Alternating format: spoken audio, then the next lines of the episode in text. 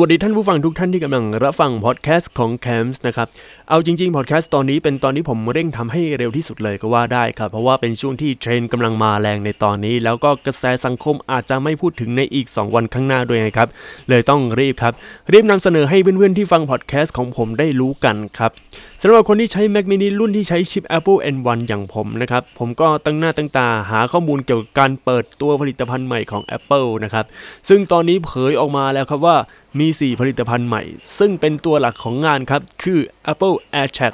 iPad Pro 2021 iMac แล้วก็ Apple TV นะครับ ส่วนอุปกรณ์เสริมที่มาพร้อมกับ iMac เป็นคีย์บอร์ดรุ่นใหม่กับเมาส์ Magic Mouse ที่มีสีให้เลือกด้วย ไม่ใช่แค่มีสีขาวและสีดำเพียงอย่างเดียว และก็ Trackpad ก็เหมือนกันครับ ออกตามสีที่ออกของ iMac รุ่นใหม่เลยครับแต่ก่อนที่จะวิเคราะห์สินค้าครับ ผมขอเล่าสเปคของผลิตภัณฑ์ต่างๆ ที่เปิดตัวในงาน Springlet Loaded ก่อนครับ โดยโพสต์ที่ผมจะอ่านนะครับ ก็เป็นโพสต์ที่ เอามาจาก iPhoneMod.net นะครับ เป็นเพจที่เล่าเรื่องราวเกี่ยวกับพวก Apple นะครับ แล้วก็เขาทำการสรุปออกมาได้เรียบง่ายแบบสไตล์สไตล์แบบมินิมอลเลยครับ โดยมาเริ่มที่ Apple AirTag กันก่อนนะครับ AirTag เนี่ย เห็นเขาบอกว่าเป็นไอเทมที่คนขี้ลืมก็ต้องมีนะครับ แล้วมาดูกันครับว่าอุปกรณ์นี้คืออะไร แล้วก็มีอะไรบ้างนะครับ อย่างแรกคืออุปกรณ์นี้ครับเป็นอุปกรณ์ที่ใช้เพื่อติดตามสิ่งของลักษณะวงกลมขนาดเล็กครับ ซึ่งใช้ชิป U1 Ultra Wideband นะครับ ส่งสัญญาณผ่านบลูทูธ LE ใช้วัสดุสแตนดาร์ดคุณภาพดี สวยงามคงทน แล้วก็สามารถสลักข้อความหรือสัญลักษณ์อีโมจิไว้บน AirTag ได้นะครับ แล้วก็ใช้เทคโนโลยี NFC แตะเพื่อเรียกใช้โหมดสูญหายนะครับทำงานร่วมกับแอป Find My เพื่อค้นหา AirTag ได้ รองรับการทำงานร่วมกับ Siri มีการแจ้งเตือนให้ทราบล่วงล่วงหน้าครับสำหรับการติดตามที่เราไม่ต้องการ แบตเตอรี่สามารถใช้งานได้ยาวนานมากกว่า 1 ปีนะครับผู้ใช้สามารถถอดเปลี่ยนแบตเตอรี่ได้เองนะครับมีลำโพงในตัวทนน้ำทนฝุ่น IP67 ตามมาตรฐาน IEC 60529 นะครับ โดยความลึกความลึกไม่เกิน 1 เมตรครับ ภายในระยะเวลาสูงสุด 30 นาที แล้วก็สามารถบอกตำแหน่งได้แม่นยำบอกระยะทางและก็ทิศทาง ให้ผู้ใช้ทราบในแอป Find My นะครับ แล้วก็สามารถใช้ร่วมกับอุปกรณ์เสริมต่างๆ ได้ เช่นพวงกุญแจ การตั้งค่าอุปกรณ์ใช้งานร่วมกับ iOS 14.5 หรือ iPadOS 14.5 ขึ้นไป แล้วก็ Apple ID 1 บัญชีสามารถใช้ AirTag ได้สูงสุดถึง 16 อันนะครับ โดยราคาอยู่ที่ 990 บาทนะครับ หากซื้อแพ็ค4ชิ้นจะอยู่ที่ 3,390 บาทนะครับ ในปัจจุบันตอนตอนนี้ยังไม่มีการเปิดขายนะครับ หากมีข้อมูลทาง iPhone mod.net เขาจะแจ้งให้ทราบต่อไปนะครับ ต่อไปมาอันที่ 2 กันบ้างครับ ก็คือ iPad Pro รุ่น M1 นะครับ คือตรงนี้เดี๋ยวผมจะบอกสเปคหรือวิเคราะห์เพิ่มเติมในภายหลัง แต่บอกคร่าวๆว่า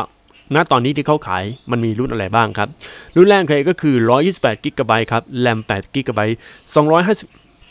ความจุ 256 g b แรม8 g b ความจุ 512 g b แรม8 g b ความจุ1 t b แรม 16 g b และความจุ2 t b แรม 16 g b นะครับ แล้วก็มีให้เลือกรุ่น iPad Pro 11 นิ้วกับ 12.9 นิ้วนะครับ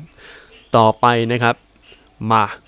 นอกจากนี้ครับยังมี iPhone 12 สีม่วงด้วยครับ จริง ๆควรเรียกว่า iPhone 12 ดีกว่าไหม เพราะว่ามันคือคือควรคุณคุณเรียกว่า iPhone 12 ดีกว่า เออสำหรับผมเรียกว่า iPhone 12 นะครับ อะใครใครเรียกแบบ iPhone 12 ก็แล้วแต่แต่ผมเรียก iPhone 12 ดีกว่านะครับ แล้วก็ iPhone 12 นะครับ จะมีสีม่วงครับ มีทั้ง iPhone 12 และ iPhone 12 mini นะครับ เปิดให้สั่งซื้อล่วงหน้าในวันที่ 23 เมษายนนี้นะ ถือว่าเป็นสีที่ค่อนข้างหวานแหววแล้วสีสวยเลยนะ เครื่องหลังๆมาเนี่ย Apple เริ่มมีความเป็นสีสวยมากขึ้น แล้วต่อไปครับ เป็นเรื่องของ iMac รุ่น 24 นิ้วนะครับ ในรุ่นปี 2021 ซึ่งมีแบบค่อนข้างเปลี่ยนแปลงพอสมควรนะครับ เดี๋ยวเรามาอ่านข้อมูลทางเทคนิคกันนะครับ เอาแบบคร่าวๆนะครับ จอภาพ Retina นะครับอยู่ที่ 4.5K ขนาด 24 นิ้วนะครับ ความละเอียดอยู่ที่ 4,480คูณ2,520 ซึ่งความละเอียดนะครับ คือถ้าแบบว่า dot pixel เนี่ย PPI จะอยู่ที่ 218 PPI แล้วใช้เทคโนโลยี True Tone นะครับ ขนาดจริงของหน้าจอในแนวแนวทะแยงจะอยู่ที่ 23.5 นิ้วนะครับ ชิปที่ใช้คือ Apple M1 แบบ 8 คอร์หน่วยความจำแรมสูงสุดอยู่ที่ 16 g b นะครับ พื้นที่จัดเก็บข้อมูลสูงสุดอยู่ที่2 t b นะครับ USB-C สูงสุด 4 พอร์ต Thunderbolt 3 USB 4 นะครับ อยู่ที่ 2 พอร์ต แล้วก็ USB-C 2 พอร์ต และ Thunderbolt 3 USB 4 2 พอร์ต เออแล้วต่อไปครับ กล้อง FaceTime HD 1080p นะครับ พร้อม ISP ในชิป M1 ลำโพง 10 มีอยู่ 6 ลำโพงครับ แบบวูฟเฟอร์ แบบตัดแรงสั่น อันนี้โอ้โห มัน มันยังไงครับเนี่ย เสียง Dolby Atmos นะครับ แล้วก็ไมโครโฟน 3 ตัวระดับสตูดิโอติดสัญญาณรบกวนสูง เนี่ย เดี๋ยวผมจะบอกว่า เอ๊ะทำไมเขาต้องเน้นพวกลำโพงกับไมโครโฟนจังเลย แล้วก็ปิดท้ายด้วย Magic Keyboard นะครับ ที่มี Touch ID นะครับ ฮาร์ดแวร์อื่นก็มีการเชื่อมต่อเครือข่ายไร้สาย Wi-Fi 6 แล้วก็เทคโนโลยีไร้สายบลูทูธ5.0 นะครับการส่งสัญญาณดิจิทัลผ่าน Thunderbolt 3นะครับ แล้วก็รองรับการส่งสัญญาณผ่าน VGA HDMI DVI และ Thunderbolt 2 โดยใช้อะแดปเตอร์นะครับ ต่อไปก็มีระบบปฏิบัติการที่เราคุ้นเคย ซึ่งคนใช้ Apple N1 รู้จักกันดีอย่าง macOS Big Sur นะครับ ซึ่งราคาเริ่มต้นจะอยู่ที่42,900 บาทนะครับ โดยเป็นรุ่น 256กิกะไบต์นะครับ อันนี้พูดถึงความจุนะครับ ซึ่งเป็นชิป Apple N1 CPU แบบ 8 คอ GPU แบบ 7 คอคือคืองงว่าทำไมเขาต้องมางก GPU เหลือแค่ 7 คอเออไอ้นี่แอบงงวะเนี่ยนะครับเออต่อไปอันที่ 3 คือ iPad Pro อันนี้อันนี้น่าจะบอกนะนะ เออ ก็ข้ามๆไป มีอีกอันหนึ่งนะครับ มีอีกอันหนึ่ง ก็เป็นอันนี้ดีกว่า เดี๋ยวเดี๋ยวเดี๋ยวเล่นแป๊บหนึ่งนะครับอ้าวหายไปไหนเนี่ย คือไม่มีใครพูดถึงไอ้นี่เลยอะไอไอที่เป็นอะไรวะ อืม หายไปแล้วอะโอเค เดี๋ยวเราให้ฟังดีกว่า ที่จะที่พูดถึงคือ Apple TV รุ่นใหม่นะครับ ซึ่งเป็น Apple TV ที่ 4K แบบเต็มที่เลย แล้วก็เป็นใช้ชิป A12 Bionic นะครับ ดังนั้น Apple Arcade ก็สามารถเล่นกับ Apple TV อันนี้ได้นะ เออคือมันเป็นโปรดักที่เล็กไงเออ Apple TV มันไม่ได้เน้นอะไรมาก มันมันเฉพาะกลุ่มจริง ๆ แต่ว่าถ้าพวก iMac นะครับ iMac นี่คือ โอ้โห สุดยอดมากนะครับ มันมีการเปลี่ยนแปลงครั้งใหม่ iMac มั้งน่าจะเรียก iMac มั้งเออ iMac iMac ก็ช่างมันก็เอาเรียก iMac ดีกว่า คือ iMac นี่มันมีการเปลี่ยนแปลงพอสมควรเลยนะฮะแบบโอ้โหไม่รู้แบบจะเปลี่ยนแปลงขนาดไหนนะครับ พอได้เล่าสเปคแล้วนะครับ ก็บอกคำเดียวครับว่า Apple N1 ได้ซีนไปเต็มๆครับ เพราะว่าทั้ง iPad Pro แล้วก็ i iMac เนี่ยใช้ชิป M1 นะครับแล้วก็ดูเหมือนว่า Apple เนี่ยพยายามผลักดันชิป M1 ให้ใช้งานระดับโปรมากขึ้นครับ แต่สิ่งที่น่าสงสัยครับคือ ในเมื่อ iPad Pro เนี่ยใช้ชิป M1 แล้ว และอนาคตจะใช้ Mac บน iPad Pro ได้หรือเปล่านะครับสำหรับผมนะ มีโอกาสได้ครับ แต่ผมมองว่าไม่ควรดีกว่า เออ คือคือจะ Mac ในที่นี้เนี่ยมันคือ Mac OS นะครับ Mac OS Big Sur คือจะจับ Mac OS Big Sur ลงใน iPad คือต้องเข้าใจก่อนว่า Mac OS Big Sur เนี่ยมันออกแบบมาเพื่อใช้เมาส์กับคีย์บอร์ด ถ้าจะมาทัชสกรีนเนี่ยมันไม่ได้ คือตอนนี้มันมันมันจะกดยังไงคือคือลองคิดดูหน้าจอมันเล็กแล้วมันมาแตะอารมณ์เหมือนใช้ Windows เออ Windows 10แล้วมันไม่ใช่แท็บเล็ตโนดอะ อารมณ์อย่างนั้นน่ะมันไม่ได้ออกแบบมาเพื่อมาทัชสกรีนแบบจ๋าๆแบบนั้นนะครับ คือแต่สำหรับผมนะ มันมีโอกาส เพราะว่า Apple เขาชอบอะไรที่มันมีการเปลี่ยนแปลงนะครับ แต่ผมมองว่าไม่ควรนะครับ Mac ก็อยู่ส่วน Mac ไป iPad ก็อยู่ส่วน iPad คือ iPad ก็ออกแบบมันดีอยู่แล้วนะครับ คือเหตุผลเนี่ยเพราะว่า iPad Pro เนี่ยออกแบบมาเพื่อใช้งานด้านการ touch หรือว่างาน art ที่เน้นเขียนอะไรบนหน้าจอเป็นหลักครับ และถ้าเกิดลง macOS ลงใน iPad Pro ครับ มันจะทับ line MacBook หรือเปล่านะครับ แล้วก็อย่าลืมว่าตัวพอร์ตการเชื่อมต่อของ iPad Pro มันมีอยู่พอร์ตเดียวครับและถ้าใช้งานด้าน OS ที่เป็นคอมจริง ๆ มันต้องต่อพ่วงหลายอุปกรณ์มากกว่าหนึ่งชิ้นแน่นอนครับ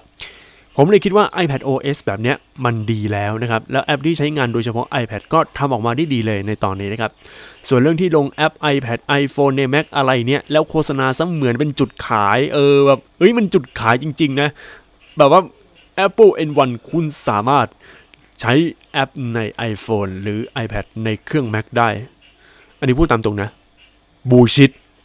บูชิดขี้กระทิงเลยครับ ณ ตอนนี้นะ แบบบูชิดจริง ๆ แต่ว่าในอนาคตอาจจะไม่บูชิดก็ได้ แต่ณตอนนี้คือยังบูชิดอยู่ครับ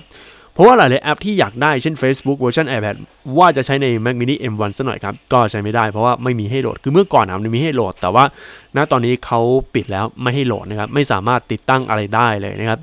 คือผมไม่ชอบเปิดพวกแอปผ่านเว็บไง อันนี้ก็คือต้องเข้าใจก่อน คือไหนๆก็ไหนๆนะคือ อะมีเครื่อง Mac อะ Mac M1 ใช่ไหมเราก็อยากจะเข้า Facebook แบบมันมันเป็นแอป Facebook จริง ๆ มันไม่ได้แบบเข้า Safari ก่อนแล้วเข้า facebook.com อันเนี้ยผมไม่ชอบ แล้วรู้เปล่าว่าในช่วงที่ใช้ Windows เนี่ย เวลาผมเข้าพวกเว็บ Facebook เว็บอะไรพวกนี้ที่มันเป็นเว็บแอปเนี่ย ผมจะเซฟเป็นเป็นเสมือนแอปพลิเคชันใน Microsoft Edge อะแล้วพอผมเข้าไป มันมีความรู้สึกเหมือนเราเข้าไปในแอปจริง ๆ แต่แต่อะไรครับ แต่ Safari ทำไม่ได้ เราต้องพิมพ์ Facebook หรือกด F แล้วมันจะขึ้นเป็นหน้าเว็บแล้วเข้าไป อืม อันนี้ต้องโทษ developer เพราะว่า developer ของพวกแอปต่างๆ ที่อยู่ใน iOS อะไรพวกเนี้ยทำไมไม่ปล่อยให้กับเครื่อง Mac เออ อันนี้งงตรงนี้นะครับ แล้วก็มันมีช่วงหนึ่งที่อะอยากจะเล่น IG นะครับ อยากเล่น IG ผ่าน Mac นะครับ โหลดแอป IG คือตอนแรกมันก็ทำได้ แต่ว่าตอนนี้ไม่ได้แล้วนะครับ มันจะมีปัญหาตรงที่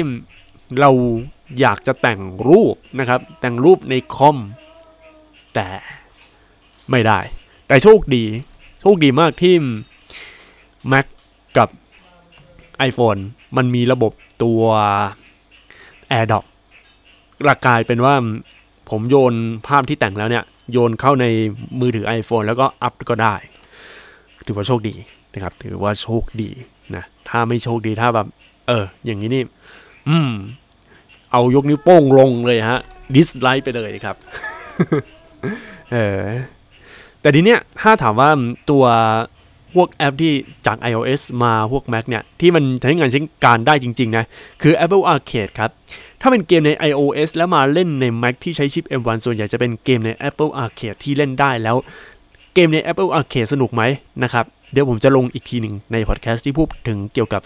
Apple Arcade นะครับ แต่ถ้าพูดองค์รวมเอาแบบเน้นๆ สั้นๆ เอาไว้ให้ฟังในพอดแคสต์ตอนนี้เนี่ย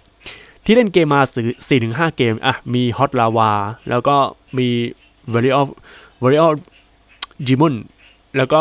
มีเกมเกมอะไรอีกอะเกม Wonder Box เกมอะไรพวกเนี้ย สนุก ผมพูดเลยสนุกนะครับ แต่ฟีลลิ่งในการเล่นมันเหมือนเล่นเกมตู้ คือเข้าใจความรู้สึกมาเกมตู้เนี่ย เราไม่รู้ว่ามันมันเล่นยังไงใช่ไหมเรารู้ว่าอะคุณต้องเล่นอย่างรู้อย่างเงี้ยหยอดเดินไป พร้อมเล่นแล้วพอเบื่อเบื่อเลิกเล่น มันเป็นอย่างนี้คือ คือเล่นเพื่อฆ่าเวลาเล่นแบบไม่ต้องคิดอะไรมากเล่นแบบไปเรื่อยๆแล้วอะพอหยุดมันไม่ได้มามาแบบเข้าดื่มดำเหมือนพวก PlayStation ที่พวกเกม Exclusive ของ PlayStation อะ มันมีความเป็นมันหนังอะเออ มันมีความเป็นหนังที่เราเล่นไปแล้วเราเราก็ติดแล้วเราก็แบบดื่มดำประสบการณ์อะไรในนั้นเรื่อยๆนะครับ มันจะเป็นอย่างนี้แต่ว่า Apple Arcade เล่นคุณมันเหมือนเล่นอาร์เคดเกมอาร์เคดจริงๆนะครับ เล่นแบบไม่ต้องคิดอะไรมากครับ แล้วก็บอกเลย เดี๋ยวทำรีวิวเกี่ยวกับ Apple Arcade แบบจัดเต็ม เสีย 99 บาทต่อเดือน มันคุ้มไหมนะครับอ่าเดี๋ยวเดี๋ยวรอเดี๋ยวรอนะครับ ก่อนที่ผมจะลงลึกเกี่ยวกับชิป Apple N1 นะครับเดี๋ยวผมขอพูดถึงรูปลักษณ์ภายนอกของ iMac ก่อนนะครับ เมื่อกี้ผมก็พูดพวกสเปคไปเรียบร้อยแล้วว่ามันมีอะไรบ้างนะครับ iMac เนี่ยรุ่นนี้ออกมาเจ็ดสีครับ แล้วก็ดีไซน์ที่มีความมินิมอลมากขึ้นและขอบที่แคบลงครับ คือมันสวย แล้วก็รับกับการดีไซน์ที่เป็นเทรนด์ของยุคนี้เลยครับ คือเขาออกแบบมาดีฮะ มันเหมือนเครื่องประดับในห้องไปด้วยฮะ ซึ่งการที่ออกสีมาเยอะแบบนี้ครับ ก็ต้องเป็นที่พูดถึงในโลกออนไลน์กันเป็นเรื่องธรรมดาครับ บางคนพูดถึงเป็นสีมงคลครับ แบบสีนี้ อะ สีเขียวรับทรัพย์โอ้ เอากันอย่างนี้เลยเหรอ โอ้โห สีเขียวรับทรัพย์สีอะไรเงี้ย เดี๋ยวเดี๋ยวเดี๋ยวแป๊บหนึ่งแป๊บหนึ่งแป๊บหนึ่งเดี๋ยว ต้องแม็กชัยแม็กชัย คือคือแม็กชัยเขาเขาทำ content แล้วแบบสรุปสีนี่ไง iMac สีมงคลงานสำเร็จต้องเป็นสีสี content อย่างนี้ก็มา ผู้ใหญ่เกื้อหนุนวันจันทร์ต้องสีน้ำไทยสไตล์จริง ๆ นะครับ โอ้โหเฮ้ยแต่ว่ามันมันก็เป็นกิมมิคที่ดีนะครับ เออ แต่ที่น่าสังเกตครับคือโลโก้ Apple นะครับด้านล่างจอหายไปคือรุ่นเก่าๆมันจะมีไงไอ้ที่เป็นโลโก้ Apple เนี่ยเหตุผลว่ามันมีโลโก้ด้านหลังจออยู่แล้วนะครับ เลยไม่จำเป็นต้องมีด้านหน้า แต่บางคนแสดงความคิดเห็นว่า ถึงเวลาแล้วครับที่จะได้ใช้สติกเกอร์ที่แถมมาเฮ้ยคือเวลาเราซื้อพวกสินค้าใน Apple เนี่ยพวกสินค้าต่างๆ Apple เขาจะแถมสติกเกอร์ Apple ไงเอาไว้ติดอะไรอย่างเงี้ยแต่ณตอนนี้ถึงเวลาต้องใช้แล้วครับ ในความคิดเห็นของผมนะ ผมว่าเนี่ยเพื่อให้คนทำโฆษณาแล้วจะใช้รูปลักษณ์ของคอม iMac เนี่ยประกอบโฆษณาไม่ต้องมาปิดโลโก้หรือเปล่า คือประมาณว่าเรามันจะมีฉากแบบ cutscene หรือว่าฉากที่ทำเล่นคือเวลาเราถ่ายโฆษณาไงแล้วมันจะมีฉากที่เรานั่งกับคอม แล้วมันจะมีฉากที่เราใช้คอม แล้วแบบโอ้โห iMac มันสวยดีอะก็โอเค เดี๋ยว เอา iMac ดีกว่า แต่ปัญหาคือบางทีเราต้องหาอะไรมาปิดตรงโลโก้ Apple ไงจริงไหมล่ะ แต่อันนี้ไม่ต้องปิดแล้วครับ ก็ใช้อย่างนั้นเลย แต่ไม่ต้องเห็นด้านหลังของคอม iMac รุ่นใหม่นะครับ เออ มันใช้ได้นะครับ สิ่งที่ผมสนใจและอยากจะพูดคุยคือ iPad Pro รุ่นใหม่ครับ ใช้ชิป M1 เดี๋ยวนะ Apple กำลังคิดอะไรอยู่ เรื่องนี้ค่อนข้างน่าสนใจครับ อันนี้ผมคิดว่าเพื่อให้การใช้งาน iPad Pro ควบคู่กับคอม Mac แบบ seamless มากขึ้นหรือเปล่า หรือ Apple พยายามบอกว่าชิป M1 คือชิปที่เอาไว้ใช้งานระดับโปร ถ้าระดับโปรจริงนะ คงอาจจะไม่ใช่ เออ อันนี้ผมมองว่าไม่ใช่ เพราะเรายังไม่เห็น Mac Pro ย้ำว่า Mac Pro ไม่ใช่ MacBook Pro แยกให้ดีๆ Mac Pro จะเป็นเครื่องที่แบบเหมือนขยะอวกาศสมัย รุ่น 2013นะแล้ว 2013 2014 หรือเปล่า แต่ว่ารุ่นรุ่นที่เป็น Mac Pro ล่าสุดเป็นที่ขูดชีสเออที่แบบคนเขาแซวกันอะเป็นที่ขูดชีส อันนี้คือ Mac Pro นะครับ Mac Pro ยังไม่ออกที่จะใช้ชิป M1M อะไรอย่างงี้นะครับ แต่ค่อนข้างจับตาดูเพราะว่าลายใหม่นะครับ คือลายสินค้านะครับของ Mac เนี่ย มันเป็น M1 แต่มันไม่มี M2 MT M1 Plus M อะไรของมัน คือเอาง่ายๆคือ M1 ที่แรงกว่า M1 อะมันยังไม่มีในตอนนี้นะครับ ทุกวันนี้ยังมีใช้แต่ M1 อย่างเดียวนะครับ เออ แล้วรอแป๊บหนึ่งนะครับ มันอยู่ตรงไหนวะ คือตอนนี้เรายังไม่เห็น Mac Pro ที่ใช้ชิป Apple Silicon ครับ อย่างมากโปรดักที่ใช้ชิป M1 แล้วบอกว่า Pro เนี่ย มี 2 ครับ คือ MacBook Pro 13 นิ้วที่ออกเมื่อปี 2020 แล้วก็ iPad Pro นะครับ ที่ออกมาสดๆ ร้อนๆ เลย ดังนั้นชิป M1 นะครับ มันยังก้ากึ่งและบอกไม่ได้นะครับ บอกได้ไม่เต็มปากว่า เฮ้ย มันเป็นชิประดับโปรจริง ๆ ของ Apple ถ้าเรียกในตอนนี้เนี่ย อาจจะเป็นเซมิโปรนะครับ แต่เอาจริงๆประสิทธิภาพของ M1 คือเทพมาก ๆ นะครับ ถ้าเทียบกับ Intel แต่ AMD Ryzen อันนี้ไม่อยากบอก เพราะว่ายังไม่ได้ลองที่จะเทียบนะครับ แล้วถ้าเกิดว่าชิป M1 กระแสแรงแบบนี้มากๆครับ โรงงานผลิตชิป TSMC คงต้องสร้างโรงงานใหม่ งานเข้าบานครับ บอกเลย TSMC นี่โอ้โหเฮือกนะครับ เรื่องที่อยากจะพูดอีกเรื่องคือใช้ชิป M1 แล้วราคาของผลิตภัณฑ์มันลดลงไหม อย่างที่ผมเคยบอกในพอดแคสต์ที่พูดเกี่ยวกับ Mac mini M1 นะครับ ราคาลดน้อยครับ บางทีอาจจะไม่ได้ลดเลย แต่อาจจะเพิ่มมากขึ้น แต่เพิ่มนิดเดียว แต่ที่ไม่ลดแน่ๆครับ คือราคา CDO ครับ Configure to Order นะครับ เวลามันเพิ่มเทียเนี่ย มันเพิ่มเทียละ7,000 เลยฮะอย่าง SSD จาก 256 g b เป็น 512 g b เนี่ย ใช้เงิน 7,000 ครับ เฮ้ย มันแพงไปหรือเปล่าแล้วมันมันใช้ชิปของอะไร เออ อย่าบอกนะว่าใช้ชิปของ Apple อะไรอย่างเงี้ย มันต้องมีการจ้างรับหลังดิ เออ งง คือมันเหมือนแบบมัดมืออะไรพวกเนี้ยนะครับ แต่ถ้าเป็นคน power user นะครับ power user เลยที่เน้นใช้งานหนักๆ คงต้องบ่นกันครับว่า iMac เปิดตัวมาไม่มีรุ่น CDO เหรอ นะครับ CDO คืออะไร CDO อย่างที่ผมบอกไป configure to order แปลว่า เป็นรุ่นที่เราเลือกปรับแต่งใส่นู่นใส่นี่นะครับ คือณตอนเนี้ยมันมีแต่รุ่นแรม8 g b หมดเลย ผมว่าต้องรออีกหน่อยนะครับ แต่ iPad Pro ครับ ไม่ต้อง CDO ไม่ต้องอะไรทั้งนั้นครับ มีให้เลือกเลยฮะ เหมือนเป็นครั้งแรกของ Apple ครับ ที่มีตัวเลือกแรมด้วย ปกติเนี่ย พวกลายของ iPad หรือ iPhone มันจะมีให้เลือกแต่ตัวความจุอย่างเดียว มันไม่มีแรมนะครับ ซึ่งตรงนี้ค่อนข้างน่าสนใจครับ เพราะว่าคนใช้งานระดับโปรจริง ๆ เขาคุยกันเรื่องสเปค ซึ่งที่ผ่านมา Apple เนี่ยพยายามบ่ายเบี่ยงเรื่องแรมมาโดยตลอด กลับมาประเด็นเรื่องใช้ชิป M1 แล้วราคาไม่ลดต่อครับ ที่ไม่ลดเนี่ยเพราะว่าเขาไอ้ทุ่มกับการใช้ฮาร์ดแวร์ฮะ ส่วนอื่นๆที่ต้นทุนสูงกว่า แน่นอนครับ iMac เนี่ยเข้าแก๊ปอย่างว่าเลย เพราะไปใช้จอ Retina นะครับที่ HDR หรือเปล่าไม่รู้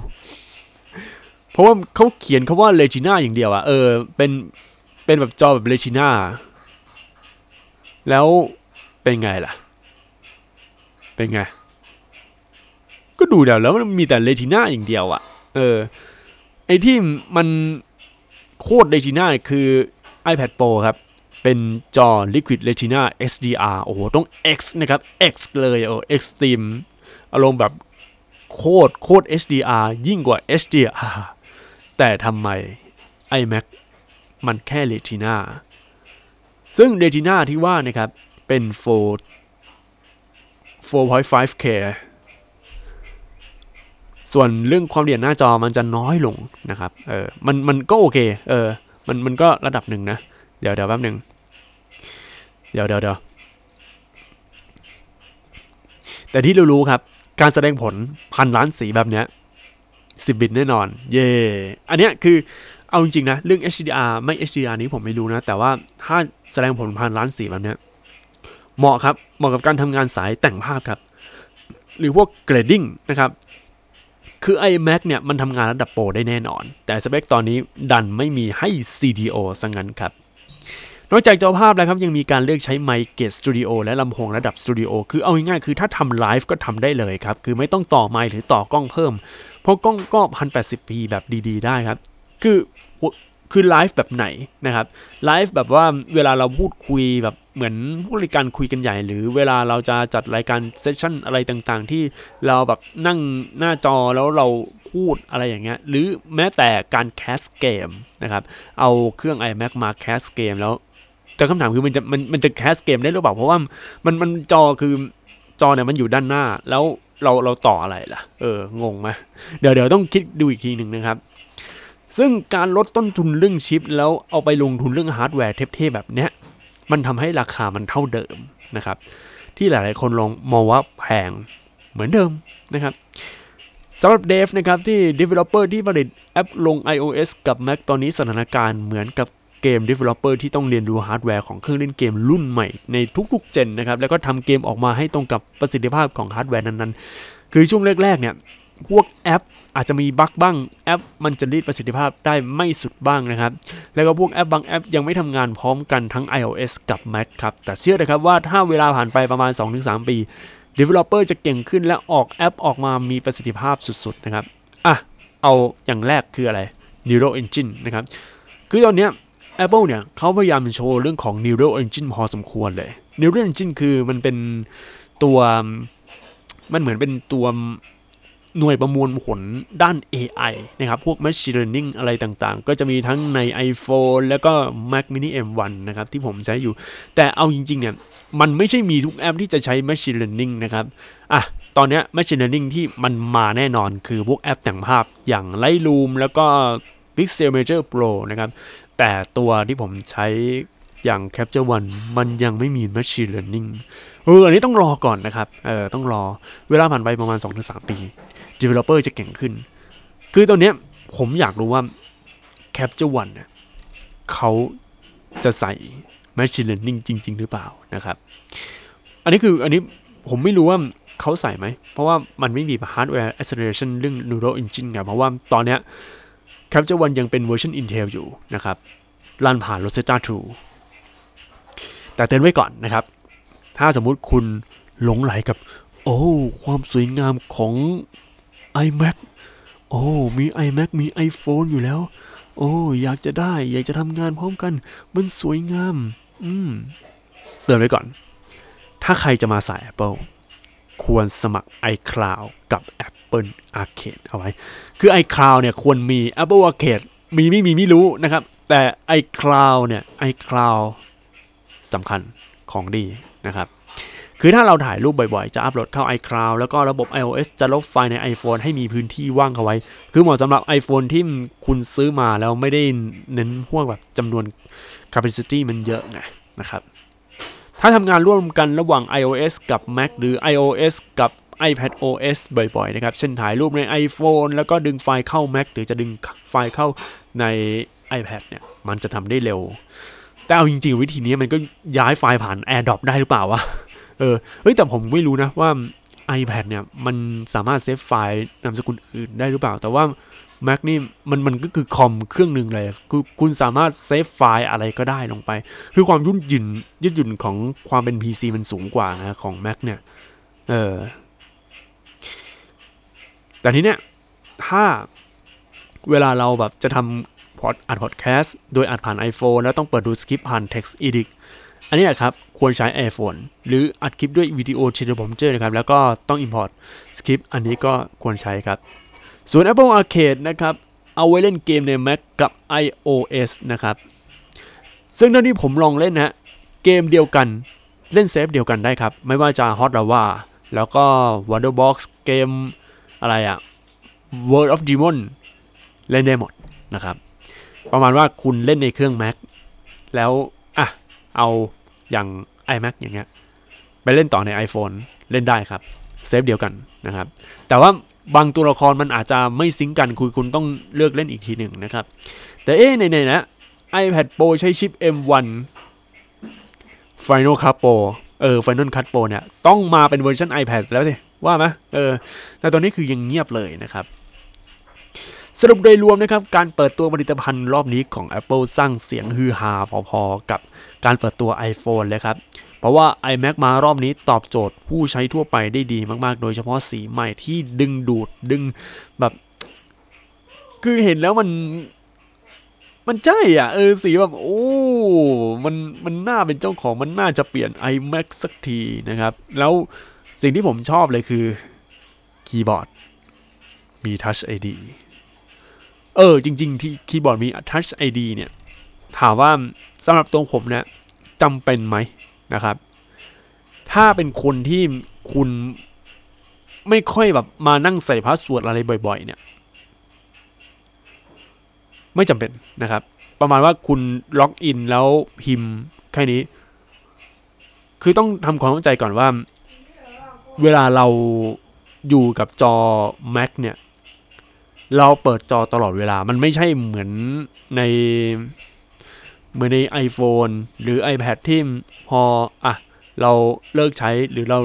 ไปอะไรเงี้ย เราก็ปิดจอ มันไม่ใช่แบบนั้น มันไม่เหมือน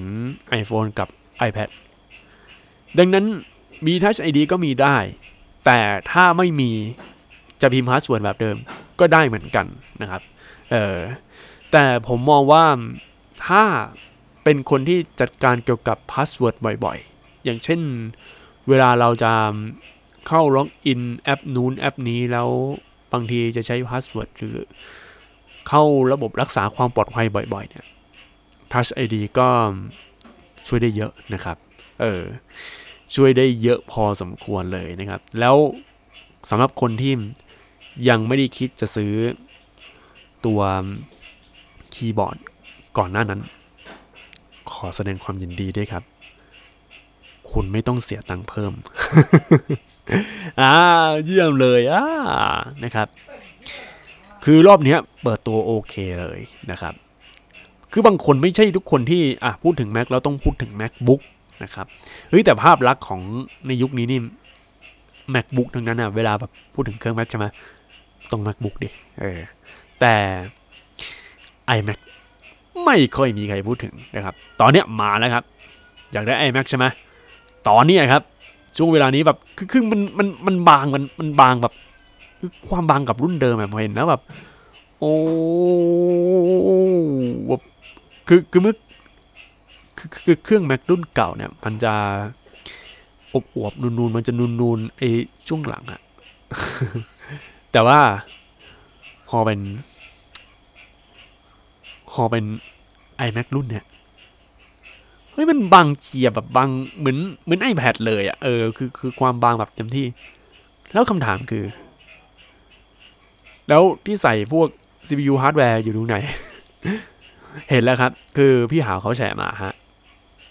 บอกเลย logic board เล็กมากครับ โอ้ยเล็กแบบเล็กโอ้ นี่นี่เรานี่เรากำลังใช้คอมเดสก์ท็อปหรือเราใช้ iPad กัน เฮ้ย มันเล็กจริงแบบเล็กแบบเล็กเวอร์ครับ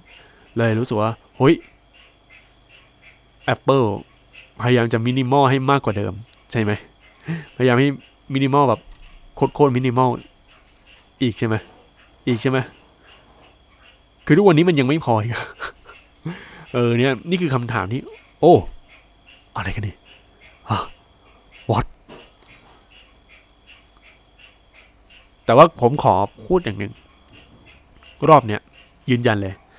iMac เปิดรอบเนี้ยคือโคตรถือหา ทีนี้มาพูดถึงเกร็ดเล็กเกร็ดน้อยนิดนึงก่อนจะจากกันในพอดแคสต์ตอนนี้ครับ สีที่เรียงนะครับ สีที่เรียงของ Apple นะครับ เออแป๊บหนึ่งนะฮะ เดี๋ยวเดี๋ยวเดี๋ยวขอขอพิมพ์ อะมา คือโดยปกติมันจะมี 6 สีใช่ไหมครับของ Apple นะครับ คือถ้าใครทันโลโก้ Apple ที่เป็นสีลงนะ รู้หรือเปล่าว่าในการเรียงที่มันเป็นการเปิดตัวเวลาเราเข้าในพิมพ์คาว่า iMac แล้วเราเข้าเว็บไซต์ของ iMac เนี่ย พอเราเข้าไปนะครับ เดี๋ยวเดี๋ยวดูภาพรวมก่อน เออ มันจะมีไอไอหน้าที่เรียงเรียงกันเนี่ยคือถ้าคุณเข้าไปใน mac macthai.com มันจะมีไอที่เป็นอะไรวะ มัน